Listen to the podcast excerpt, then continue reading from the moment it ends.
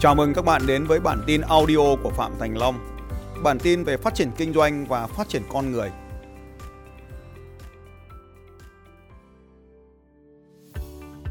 Công thức 5 bước để xây dựng một doanh nghiệp phát triển, trường tồn và vĩ đại. 1. Đơn giản hóa. 2. Hệ thống hóa. 3. Nhân bản hóa. 4. Tự động hóa và năm tối ưu hóa. Tôi trả giá gần như gần 20 năm cuộc đời chỉ để học được 5 điều đơn giản này. Một, nguyên tắc quan trọng.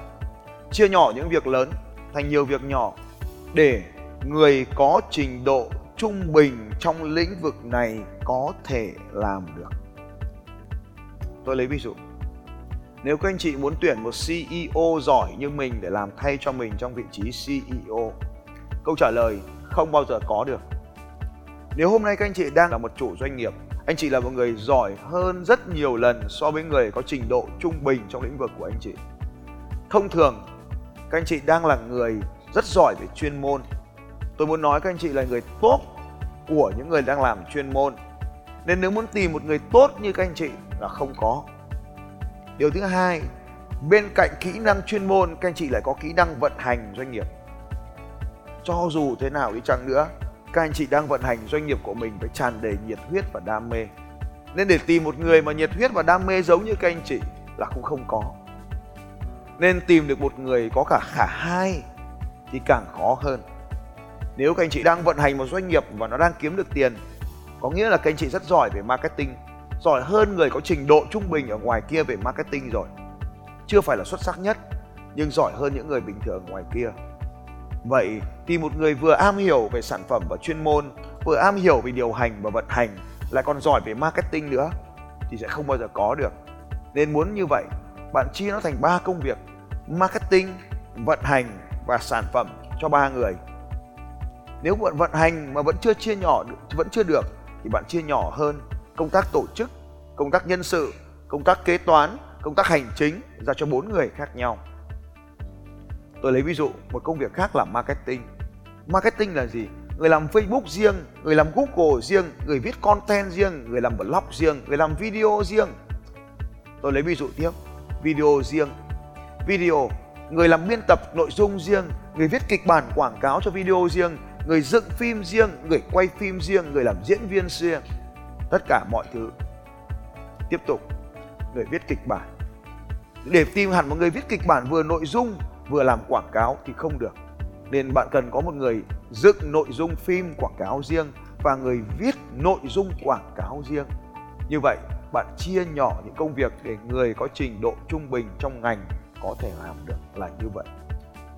Cái này có tên gọi là chuỗi giá trị. Hãy ghi từ khóa xuống. Chuỗi giá trị. Tức là bạn chia nhỏ các công việc, nhưng công việc của người này phải phụ thuộc vào kết quả của người trước. Vậy khi chia nhỏ công việc này, nó sẽ bắt đầu xảy ra những xung đột. Để làm được điều này, cần có một kỹ thuật có tên gọi là kỹ thuật giao và nhận. Kết quả của người này phải được giao cho người khác. Người này cần phải nhận và giao lại cho người khác sau khi đã thêm vào giá trị. Đây là một cách thiết kế mô hình kinh doanh hoàn toàn mới so với những cách truyền thống mà các bạn đã có thể biết trước đây. Tôi lấy ví dụ một cái cách làm như sau. Người viết content, người viết nội dung quảng cáo hay còn gọi là copywriting.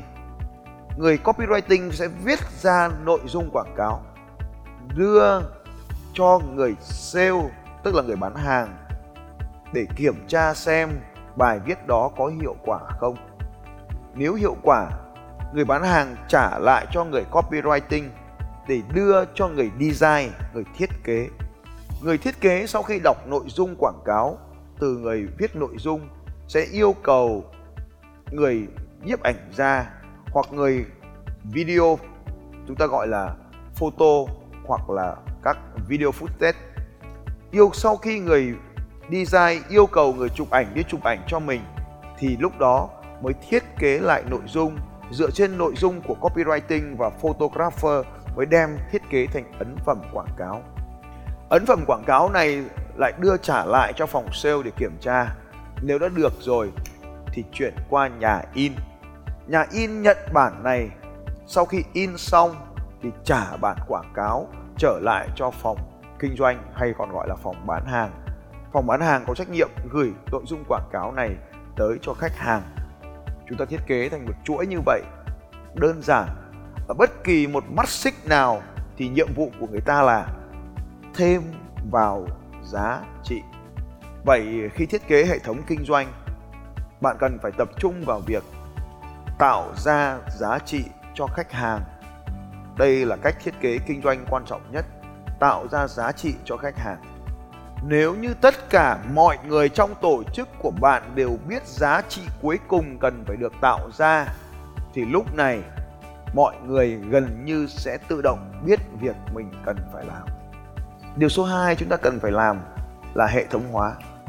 Hệ thống hóa có nghĩa là viết xuống mọi điều bạn làm và làm mọi điều bạn viết. Tôi lấy ví dụ. Mọi chương trình của tôi được thiết kế rất là chi tiết, từng bước từng bước một. Và tôi có một tài liệu được gửi cho đội nhóm kinh doanh của tôi và họ sẽ làm như sau. Nội dung này được đào tạo trong chương trình Ultimate Trainer sẽ diễn ra vào tháng 1. Cách làm như sau. Tài liệu có tên gọi là Logistics Master. Tất cả các sách, vật phẩm và quà tặng của diễn giả để ở trên bàn. Kẹo sô cô la ở trên bàn. Một trợ lý ở sân khấu thực hiện công việc theo checklist của diễn giả. Luôn đảm bảo có nước, trà aloe ở trên bàn của diễn giả.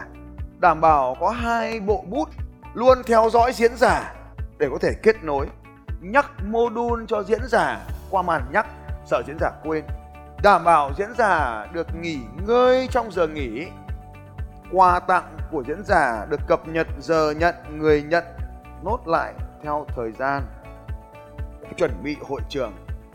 Chuẩn bị hai bảng viết, bút viết không bị tràn mực. Ghế cao dành riêng cho diễn giả. Giá nhạc ở trên sân khấu. Có lọ hoa thiên điều để trang trí. Vải đen căng ở trên sân khấu. Và cái danh sách cứ tiếp tục như vậy, tiếp tục như vậy. Và chúng ta sẽ có một danh sách chi tiết. Điều này được gọi là hệ thống hóa.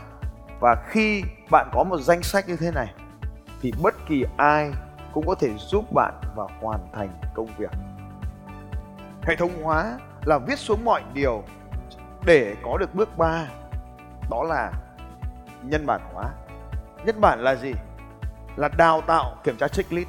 Nhân bản có nghĩa là đào tạo cho mọi người giống hệt như nhau từ nội dung đã được viết xuống đó.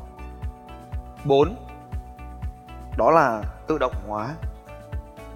Tự động hóa ở đây hiểu theo hai nghĩa. Nghĩa thứ nhất là ứng dụng khoa học công nghệ để làm tự động công việc của chúng ta. Nếu trong lĩnh vực sản xuất cần nhiều hơn nữa các robot hoặc các máy tự động tham gia vào quy trình sản xuất và rút dần con người khỏi điều này một số anh chị vẫn đang đóng hàng thủ công, đóng gói hàng thủ công và vận chuyển đi đấy. Nhưng amazon đóng gói tự động từ lâu rồi. Tự động hóa, hiểu theo khái niệm thứ hai là mọi người tự động làm việc mà mình cần phải làm. Ví dụ như tự động thuê địa điểm mới, tự động thuê người, tự động đào tạo, tự động nhân bản hệ thống bước 5 là tối ưu hóa. Đó là mọi thứ tốt rồi luôn có thể tốt hơn. Vậy để tối ưu hóa, chúng ta cần có một số yêu cầu. Yêu cầu thứ nhất là rõ ràng về mục tiêu. Yêu cầu thứ hai là phải đo lường, đánh giá. Bước thứ tiếp theo, yêu cầu tiếp theo là mạnh dạn, thay đổi và thử nghiệm những phương án mới và việc này cứ làm liên tục liên tục liên tục như vậy thì bạn sẽ giúp cho doanh nghiệp của mình liên tục tiến lên một, đơn giản hóa, chia nhỏ những công việc phức tạp thành những công việc đơn giản để người có trình độ trung bình có thể làm được. Hai, hệ thống hóa, viết xuống toàn bộ những quy trình kinh doanh, mọi thứ, những yêu cầu kinh doanh, checklist mọi thứ xuống giấy.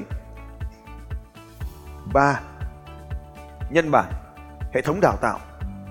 Cần tập trung vào đào tạo nguồn lực nội bộ ở bên trong để nâng cao trình độ chuyên môn của đội nhóm. 4. Tự động hóa, đưa máy móc và công nghệ vào phục vụ công việc sản xuất để nâng cao hiệu suất kinh doanh. Và đưa vào một số quy trình kinh doanh để mọi người tự giác làm việc và phát triển. năm Tối ưu hóa, mọi việc tốt rồi luôn có thể tốt hơn. Đó là năm bước để bạn phát triển một công việc kinh doanh bền vững. Nếu thiếu một trong năm bước này thì không sao cả, nhưng tốc độ tăng trưởng sẽ bị hạn chế đi.